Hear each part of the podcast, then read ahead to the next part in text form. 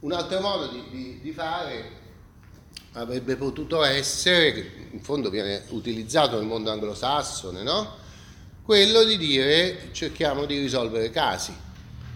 E man mano che cominciamo, impariamo con la pratica a risolvere casi, cerchiamo di imparare che, quali sono le regole che io posso applicare ai, ai casi da risolvere. No? E quindi mi alleno a essere capace di trovare precedenti, trovare regole per risolvere un caso, ma non devo classificare nella mia testa tutte le cose per saperle prima di affrontare il primo caso, no?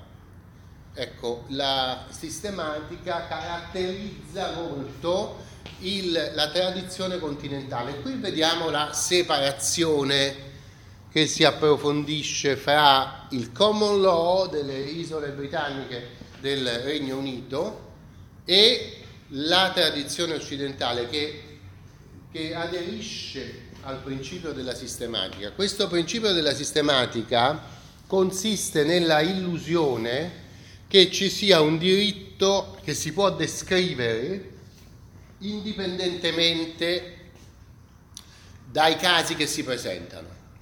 Cioè è come nella, nella medicina si afferma la distinzione fra fisiologia e patologia. La fisiologia è il corpo umano come funziona quando uno sta bene e non succede niente di male, no? E il medico o lo studente di medicina studia moltissimo la fisiologia per sapere come funzionano tutte le parti del corpo umano, no?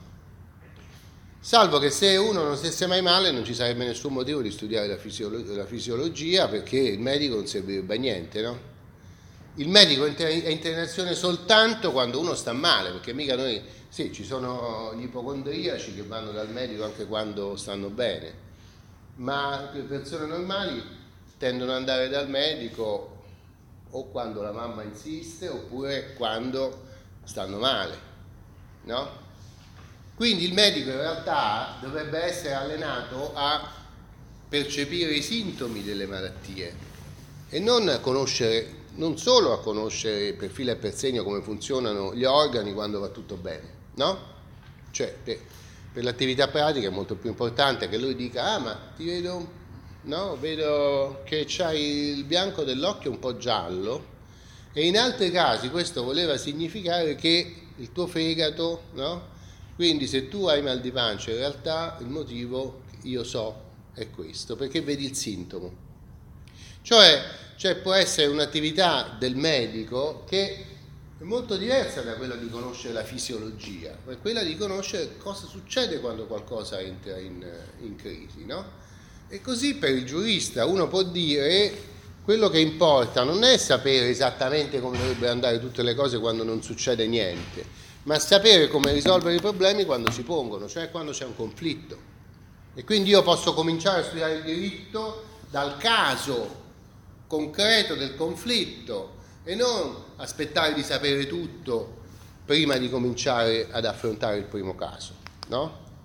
Per questo che abbiamo introdotto qua le cliniche legali, cioè di dire agli studenti cominciate presto a vedere che quello che state studiando in teoria come se dovesse andare sempre tutto bene, in realtà non va bene. Andate alla clinica legale e vedete che c'è gente che si rivolge al giurista come si rivolge al medico, cioè solo quando ha un problema, se no altrimenti nessuno va dall'avvocato quando non succede niente, no? Va bene? Allora, vedete, l'idea della sistematica invece è tipica della mentalità continentale ed è legata ad un'altra idea che molto molto lentamente comincia ad affacciarsi, e cioè che questa disciplina questa fisiologia del diritto, quel funzionamento di tutti gli organi del corpo del diritto, cioè tutti i settori logici in cui la sistematica ha diviso l'ordinamento, no? Questo possa essere imposto per legge dallo Stato. In questo modo, vedete, si salda, si salda lo sviluppo ordinamentale che abbiamo visto, cioè lo Stato moderno che si libera delle eh, della presenza di una sovrastruttura che è l'impero, la Chiesa, no? E concepisce se stesso come la fonte dell'ordinamento. Ma poiché l'ordinamento è pensato dalla sistematica come una grande mappa di istituti, no?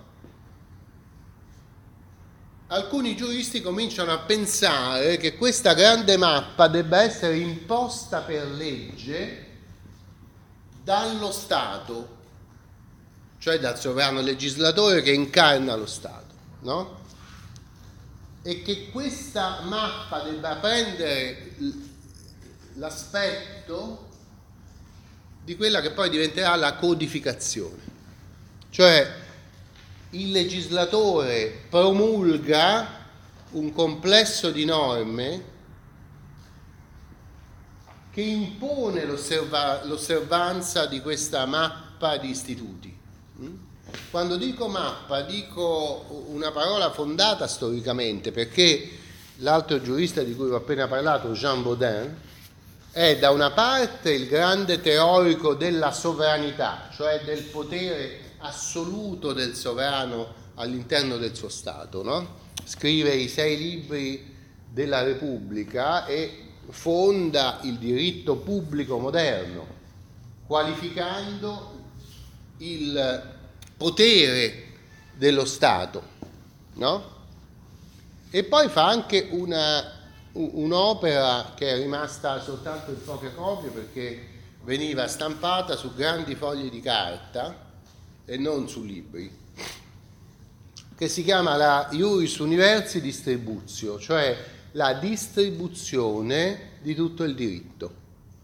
Ed è una pianta, una mappa con tutti i concetti disegnati sopra, cioè proprio l'immagine della sistematica e si sono andati perduti perché si usavano per attaccarli al muro delle università venivano attaccati e lo studente vedeva tutti questi concetti, no? tutti organizzati in un'enorme mappa. Eh? In questa mappa, ad esempio, cominciamo a vedere una cosa che non c'era nel, eh, ancora nel tardo medioevo, e cioè la distinzione fra diritto sostanziale e diritto processuale. Questa è una cosa, anche questa, vedete, direi tipica della tradizione continentale che si distingue nettamente dalla tradizione del common law. Nel common law, poiché non c'è distinzione fra fisiologia e patologia del diritto, non c'è neanche distinzione fra diritto processuale e diritto sostanziale. Per cui invece noi abbiamo questo strano ordinamento per cui voi studiate il diritto privato eh, parecchio perché avete tanti crediti di diritto privato, però la procedura civile arriva soltanto all'ultimo anno, cioè riuscite a capire come si devono usare tutte queste cose che avete imparato soltanto dopo quattro anni, no? Il che è un po' alienante, penso io. Cioè, eh, dal punto di vista mio, essendo io un professore di storia del diritto, quando guardi la storia, cioè le cose che succedono, quello che succede è che da una parte c'è questo concetto, ma poi tutti i concetti si concretizzano quando c'è un conflitto, altrimenti rimangono concetti astratti, perché non c'è nessun conflitto. No? Quindi studiare i concetti collegandoli alla loro messa in atto perché esiste un conflitto eh, coincide con un atteggiamento, diciamo così, storico, cioè di concretezza delle cose che succedono. Mentre studiarli astrattamente eh, è, è, come fare, uscire fuori dalla storia, cioè pensare a dei concetti che vivono in un cielo dove non succede niente, no? E per cui è, è anche più difficile ritenerli perché l'esperienza storica è quella che insegna, l'esperienza anche della storia di se stessi o di una esperienza intellettuale, perché uno attraverso una curiosità dell'esito di un certo caso apprende un certo concetto. No? come quando leggete romanzi che spesso, anche se vogliono parlare d'amore, però ci mettono dentro un problema di un omicidio, di un caso che deve essere risolto. Perché? Perché così tu giri le pagine per sapere come va a finire quel caso, no? E se rimani legato perché stai avendo un'esperienza intellettuale, no? mentre se tu devi studiare soltanto in astratto non stai avendo una vera esperienza intellettuale, è un, è un esercizio di preparazione, no? È come stare in palestra e, e prepararsi a una gara senza che la gara arrivi mai, no? Alla fine uno si stufa.